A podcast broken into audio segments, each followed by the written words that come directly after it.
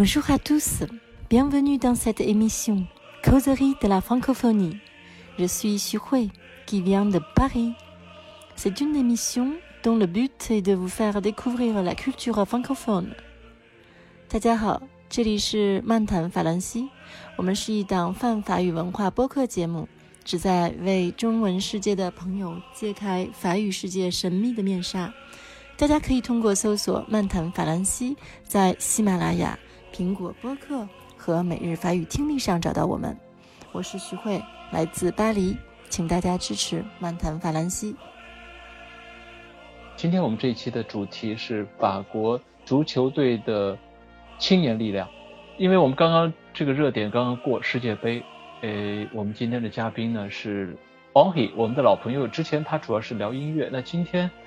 呃，我们主要来来聊足球，所以这个跨度也挺大啊。那 OK，跟大家讲一下你看球的经历是什么时候开始看足球，什么时候迷上法国队？我应该是零二年开始看足球，但是呢，那时候比较小，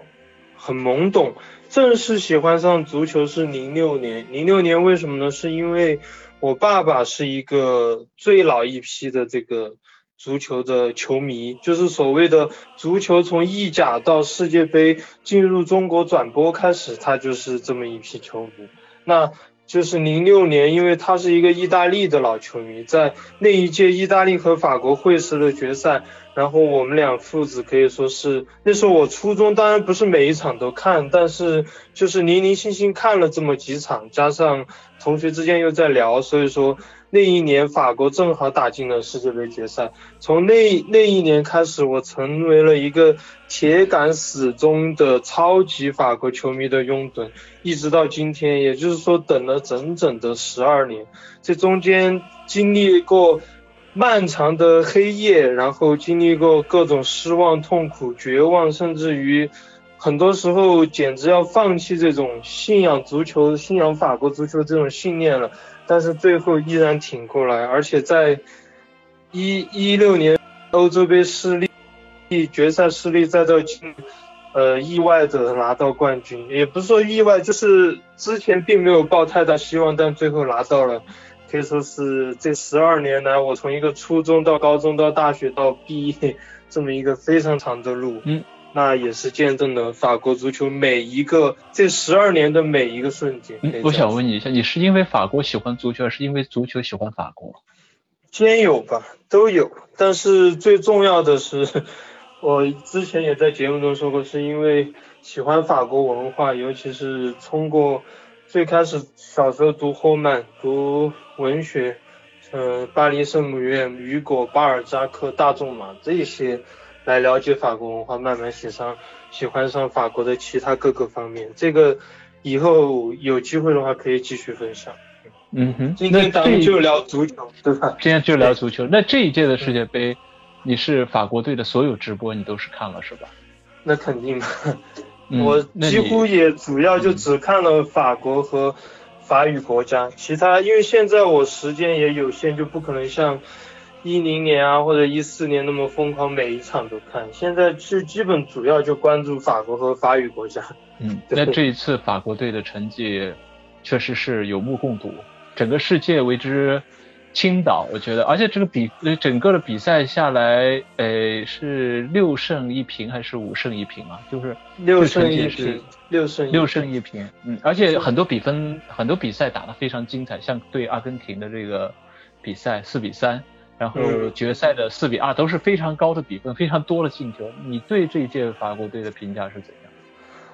我的评价是按部就班，亦步亦趋，打一场算一场。那最后算是战术得当，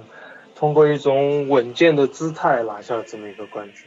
嗯，那还是相对。有一点实呃这个功利主义的色彩啊，就是先赢球，再再再再说这个场面上的事是吧？对，就这一届，其实我赛前并没有抱太大希望，因为我因为这支法国队他诚然是巨星云集，但是因为世界杯开赛之前有多名球员受伤，加上这种让我一直对这支法国队其实不是，就是因为我已经习惯了这十二年这种分分合合、离离别别太多了，所以我这一届的目标就是打一场我看一场，我不去做过多过远的期待，也不去就是说去贬低他，只是说一种比较平稳的心态打一场看一场，只是到了决赛，确确实实再也按捺不住了十二年的这种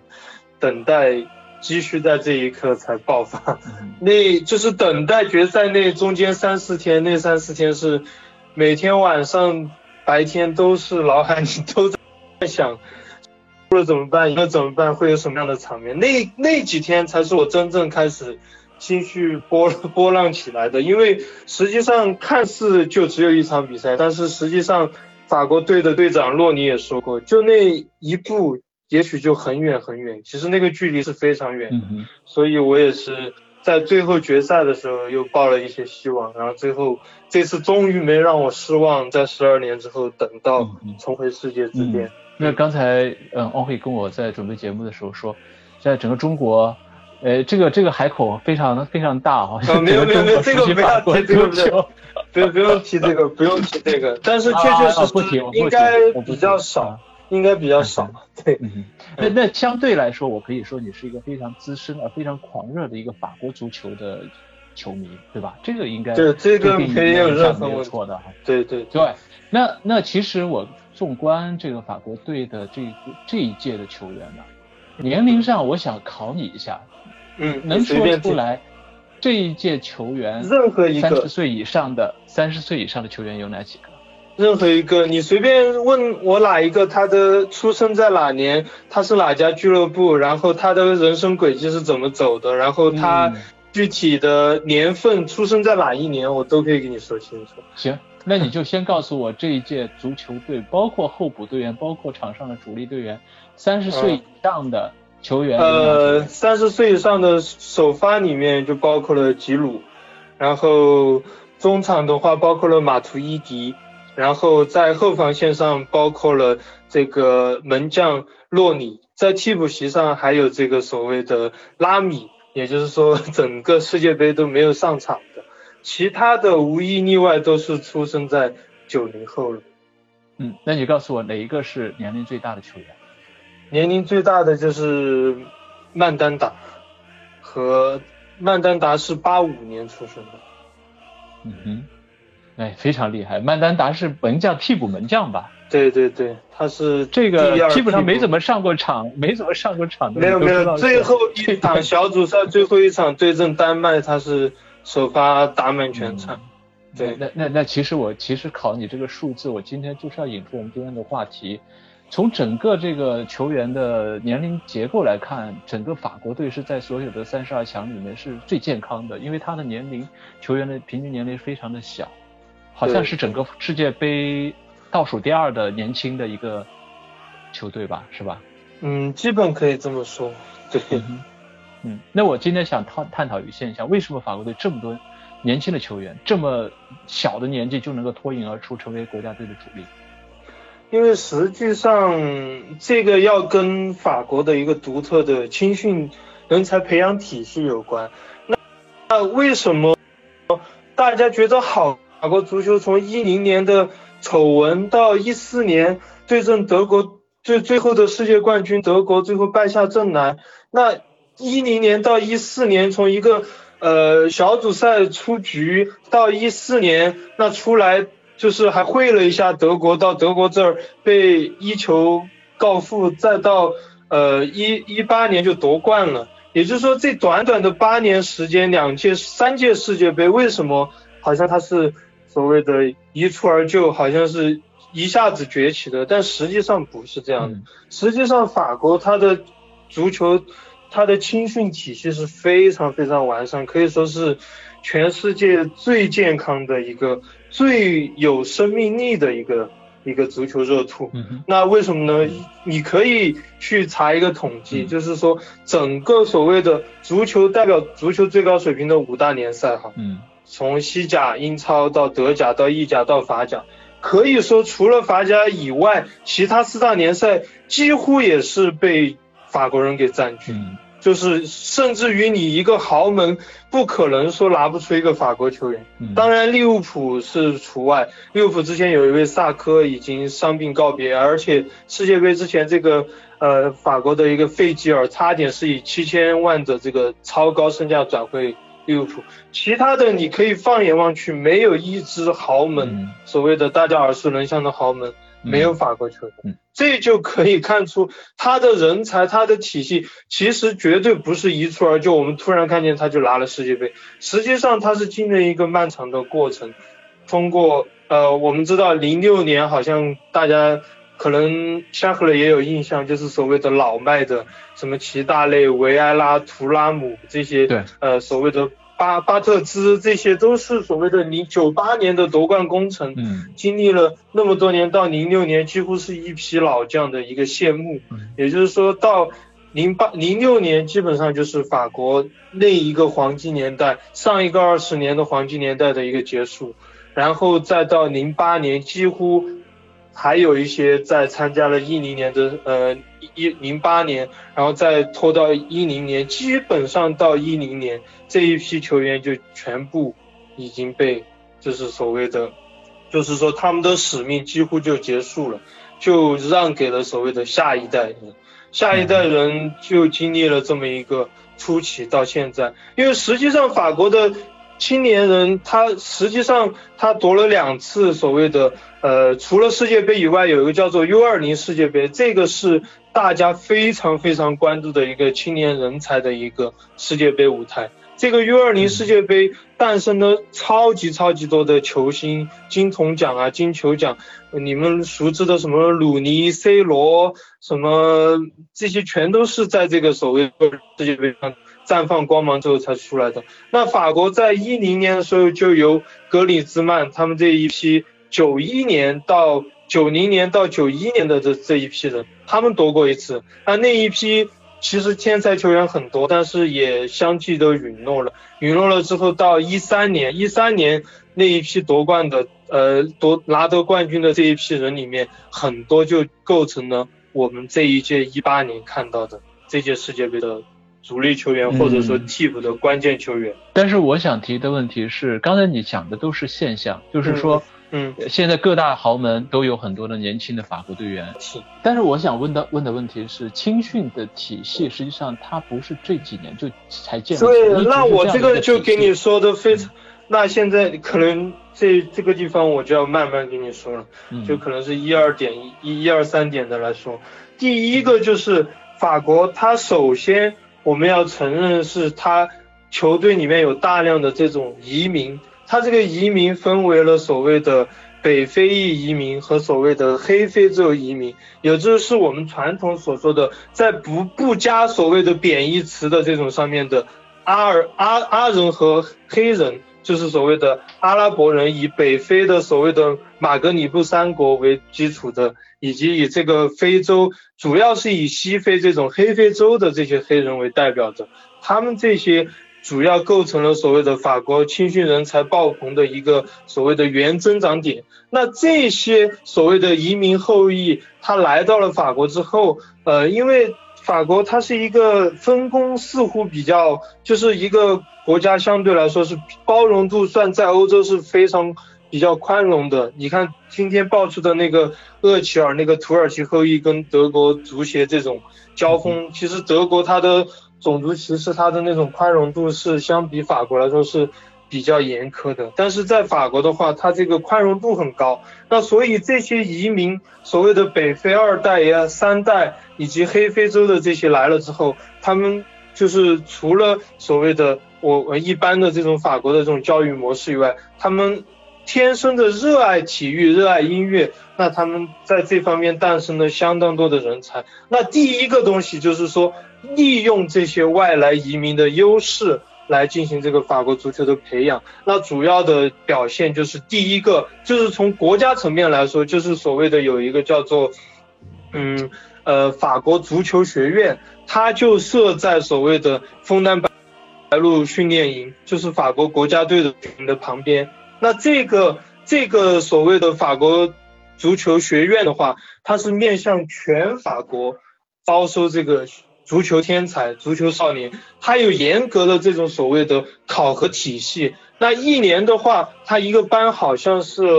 呃，我一下子记不住了哈，应该是只招收二十人左右。这个数据我们下来可以再查一下，我一下子记不清楚这个数据。大概就是通过层层的这个培养，就是说在你进入真正的青训梯队以前，有一个法国足球学院。就是所谓的一个精英足球的教育方式，那就是在全国经过层层选拔，招收这二十名球员，二十多名球员，而且只有两只有两个级别，一年级和二年级，二年级毕业之后就投身到各个职业化的这个所谓的法甲联赛啊这种体育的这种俱乐部去，在他们的那些预备队啊、青训队进行培养。那主要他招收的是十八岁以前、十六岁以前的这种。天才少年，然后来培养足球，这个是国家层面的。就是他足球学院是什么时候开始运作？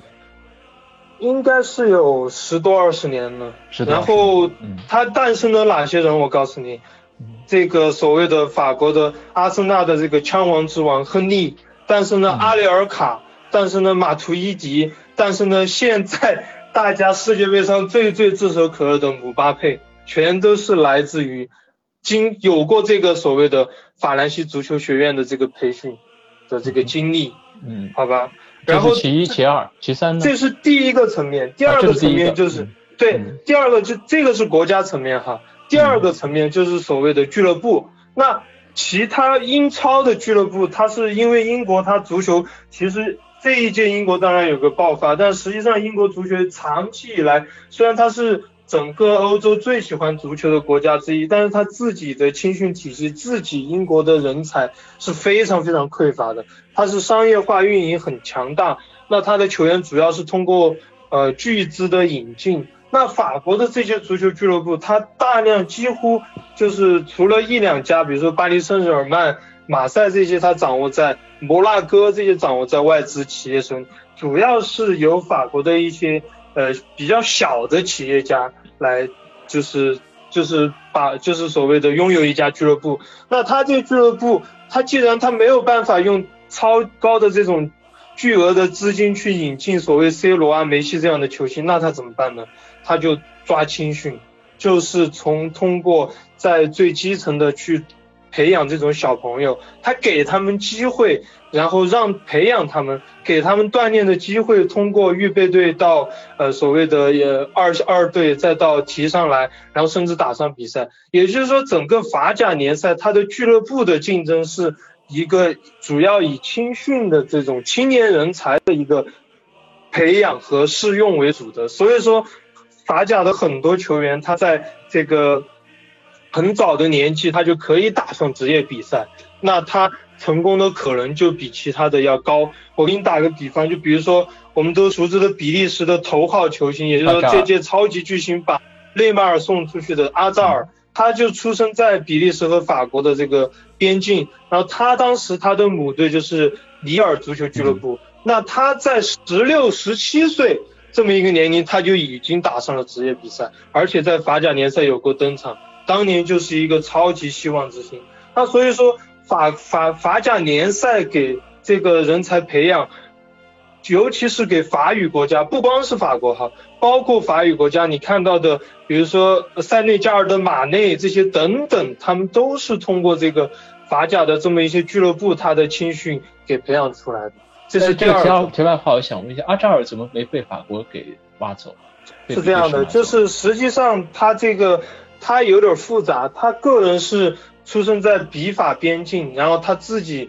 他自己也说过，他的偶像是齐达内，他特别，他是一个法国队的球迷，特别忠实的球迷。那当年法国队也想过问他要不要加入法国家队，但他说我是比利时人，我还是想代表我的祖国，所以说他最后还是选择了。呃，比利时，但是法国确实，总的来说，因为法国为什么有这样的资本？因为他也没有强迫，也没有强求。也许我觉得强求可能阿扎尔也有机会代表法国，但是确确实实，法国青训人才太爆棚了，他其实并不在乎一两个天才的这种流失，达到了这种地步。所以说，呃，这届世界杯完了之后，我这说个题外话，很多人攻击说法国是什么非洲年，对，非洲帮法国夺得了世界杯，但实际上恰恰真相是相反的。非洲足球很多的进步，包括这一届那么多法语，虽然非洲成绩最后不是那么好，但是非洲国家，尤其是法语国家进入世界杯的相当多，什么突尼斯啊、摩洛哥啊、塞内加尔啊等等。呃，全部都进入了世界杯。那他们之所以能进入世界杯的一个关键，就是很多都是在法甲，很多其实他是法国人，只是说他原籍是塞内加尔或者说摩洛哥，他没有办法去，就是没有办法进入法国国家队。那退而求其次，因为欧洲的这么一个双国籍的制度，让他们有机会代表所谓原来的国家。实际上他没有在塞内加尔，也没有在突尼斯生活过一天。所以说，其实是法国足球的这么一个青训摇篮，帮助了很多非洲国家的足球。嗯那第三呢？第三个就是有一点要说，就是法国的这些教练，就是似乎我们听到好像穆里尼奥啊，什么克洛普啊。像很呃法国的相对来说少一点，有什么温格，还有新晋崛起的齐达内，就不是那么多。但实际上法国足球它最最最厉害的是什么呢？就是他的教练，他的教练不是所谓的那种培养大牌球星、执掌豪门的那种所谓的名帅，他是真正的是深耕在基层，所谓的真正钻入到了基层。这些教练他们其实上拿着。非常比较总体来说是非常微薄的工资，就是所谓的跟可能法国正常的一般公务员啊或者那些正常的一个工资，并没有比别人高多少倍的这种巨额薪水没有，但是他们愿意耕耘在最基层的足球。比如说我我打个比方，马这个马夏尔、姆巴佩这些球员，所谓的天才，他怎么一步一步到了所谓的一个不错的俱乐部？那是因为他从一个。第七七七八级别的一个业余联赛，一步一步一步一步起来的。那为什么能起来？就是因为这些最业余、最基层的这种所谓的，哪怕只是几个呃老朋友、好伙计，成立起来一个就是专注于踢足球、快乐的这么一个俱乐部，这种呃非正式的这种俱乐部，但是他们就在耕耘，就在培养年轻人。所以说这些年轻人才能够起来，除了自己的本土耕耘，很多法国的这种基层教练，他深入到了什么地方？他甚至深入到了非洲，去最艰苦的地方，塞内加尔啊、摩洛哥啊、什么呃什么这些科特迪瓦。他们都到这些地方去耕耘当地的俱乐部，去发现当地的人才，而且真的用自己的这种细心的培养，一步一步培养起来。所以这个方面，其实法国这一批基层教练是功不可没的。嗯，那还有其他原因吗？还有，比如说我打个比方，就是所谓的法国他的一个球员，他的就是所谓他接受能力很广。就是除了自己在法甲联赛踢出名了之后，那你只掌握法国足球的精髓不行啊，因为整个世界足球它有各种各样的风格，对吧？有意大利的当年我们统称的什么链式足球防守，有西班牙的这种拉丁式的踢法，对吧？还有英超这种所谓的以身体对抗而著称的。那这些球员在成名之后，他们大量的去往国外的联赛。那他们就把国外的这些联赛足球风格给融会贯通，比如说在西甲，在皇马、巴萨、塞塞维利亚、马马德里竞技这些球队，他们掌握了当地的这种一种球风，在英超去寻求对抗的，比如说坎特啊，比如说吉鲁啊，你看吉鲁虽然他没有进球，但是他很习惯这种所谓的呃长传的这种高球，他把它处理进行一个支点作用进行。这种串联进行传球，包括在意甲的一些，他们都有这样的一些培训在里面。所以说，他这个足球是一个所谓的熔炉，把自己本土的加上国外这种先进的理念给融合在一起，所以他的技战术的素养会有这么高。就是刚才方可以给我们总结了，第一个国家的层面，第二个法甲的层面，第三个是这个教练。第四个因素是球员，对吧？这四个层层面，再加上，我觉得这算是天时地利，然后人和，呃几个方面的因素，再加上像姆巴佩这样的这个十几年或者二十几年难遇的一些一个天才球员的诞生，所以也就多方面的因素组合在一起，也就造就了今天德尚的这支法国足球队能够获得二零一八年的世界杯的冠军，对吧？对对对，说的没错。而且你像这支球队之前，法国其实他的足球实力一直不弱，但为什么大家总说一会儿又内杠啊，一会儿怎么样？主要就是他因为有一些民族的这种成分在里面啊，有一些黑人啊、阿拉伯人啊这些混在里面，跟法国本来的一些本来的纯正的法国人啊，或者说所谓的一些巴斯克人啊，一些所谓的。呃，这个呃加泰罗尼亚人啊等等，他们都在踢球。还有，我我我刚才漏说了一个哈，就是其实不要光看是黑人和阿人，法国足球它里面还有其他东欧的呀，什么那些国家的移民同样是有的，是吧？对，就比如说我们的这个门将阿雷奥拉第三替补，看似不起眼，但实际上他是一个菲律宾的后裔，对吧？嗯嗯，在互联网上有一个很热的帖子，就是拿了法国队大概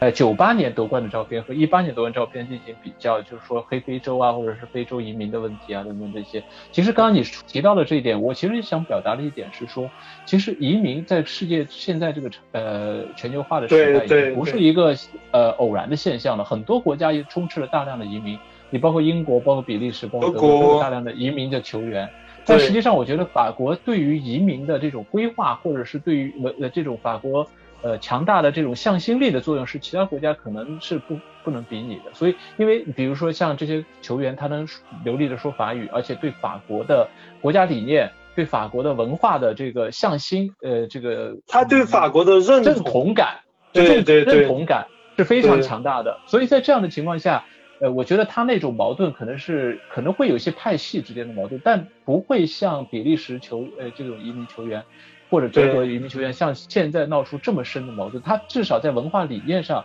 还是趋同的。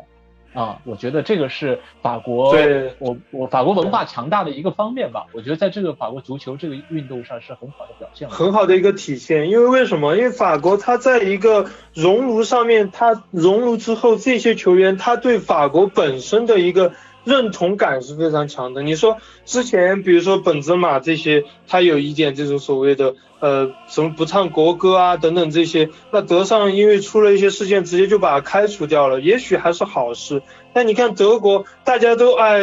很崇拜的这个德意志，尤其是德国国国家队的足球，在中国可以说是拥有超高的人气，甚至于到了一些非常吹得很。天花乱坠的地步，但实际上德国队里面的大量的移民球员，而且他们的移民球员很多是不唱国歌的，比如说队长赫迪拉、博阿滕、厄齐尔、金多安这些后裔，他连国歌他都不唱的。但是这一届法国世界杯，我们可以看到，首发的球员里面没有一个不唱国歌，而且每个都唱的是热泪盈眶。所以说。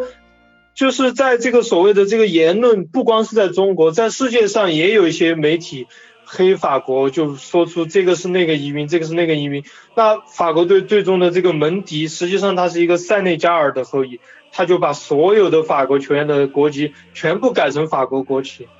他们就是已经认同了法国，因为他们从小生长在法国，哪怕不是生长不不是出生在法国，至少两三岁、三四岁就来到了法国，接受法国的这种优质的足球教育资源，或者说其他这种学习的资源，那他们是真正的是得到了法国的好处，而且没有被区别对待，所以说他们才能形成一个向心力，为法国拿下这个世界杯。对吧？对，其实我当时跟别人讨论的时候，我打了一个比方，我就说，就像美国篮球队，呃，凭着全部的黑人运动员在奥运会上拿上拿到金牌之后，其实大家也没有说，哎，这是一个什么什么非洲或者是后裔的一些球员为美国队拿的金牌，就是说不是美国的本土的运动员。当然，美国是一个相对传统意义上的移民国家，法，但是法国其实现在也是。有很大比重的移民在里面，所以我觉得现在我们看事情，随着时代的这个变化，看事情的角度和眼光不应该停留在移民不移民的问题，而应该停留，而应该要讨论文化认同的问题。只要文化认同在一起，就应该是一个族群。是是是，尤其是我觉得我们很多观点、很多视野还停留在上世纪，甚至于停留在二战前的那种观点，是我觉得是非常可怕的。因为这个世界在向前发展，你肯定要用发展的眼光去看。而且法国实际上有个一个调查，它的正因为法国这种。开放的这种所谓三色旗代表自由、平等、博爱，汇聚了那么多人才在法国集聚。它不光是阿人和黑人，大家看到的只是一个殖民地传统的这么一个延续。法国它社会里面的移民相当多，而且很多来自于所谓的东欧国家、所谓的南欧国家、所谓的一些包括什么周边的意大利、西班牙的相当多，但是他们最后汇聚到法国。变成了法国的认同，这个其实你不得不佩服法国，他在这种，呃，这种所谓的国族认同和这种文化认同上的一种超这种超超超凡的这种能力。所以说，其实我我觉得我们中国这些方面还是其实应该更更更加开明。对，那 Onky 是我们的音乐达人，也是我们的足球达人。那节目的最后，其实我们的惯例是要推荐一首歌的。那其实。我我想先看看你，如果是现在即兴的想一想的话，呃，跟我们主题相关的，你觉得应该推荐哪一首歌？呃，其实我想推荐一首最近刚 刚登上法国榜的第一名的一首歌，那它正好就来自于一位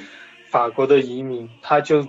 把这个这次夺冠写进了他的这首歌，也是一个所谓的法国的移民后裔的嘻哈歌手。叫 V.G. Ham，他就写了一首歌，甚至于把法国这个二十三人大名单的每一个人的名字都融入到了这首歌，是吗？然后叫什么名字？对，对对对，所以说这是一个，我就推荐一首这么一个比较嘻哈的这么一首歌，歌名叫什么？好，我给你说一下，叫做 Harmony la Coupe à la maison。就是直接就是说要把奖杯带回家呀，带回家，怎么哦，这个是新鲜出炉的这首歌是吧？对对对，就在 YouTube 上找一找。呃，我马上可以下来之后我发给你，他已经登上了法榜的第一名。他在民间歌唱歌黑子曼，歌唱 King Pompey，歌唱曼丹达，歌唱 Vahan，歌唱 Umi Didi 这些等等法国球员的名字都进入了这首歌。哎。我觉得你真的是达人呢！一下，我我因为这个事先我们完全没有安排好，我就是即兴想问问你 推荐哪首歌。我还想如果没有合适的话，我们就放马赛曲算了。也可以，也可以。对，嗯，行。那既然你有一首这样的好歌，那我们今天的节目就在这首歌，呃，结束我们今天的节目。非常感谢 Only，好好好，好，Merci。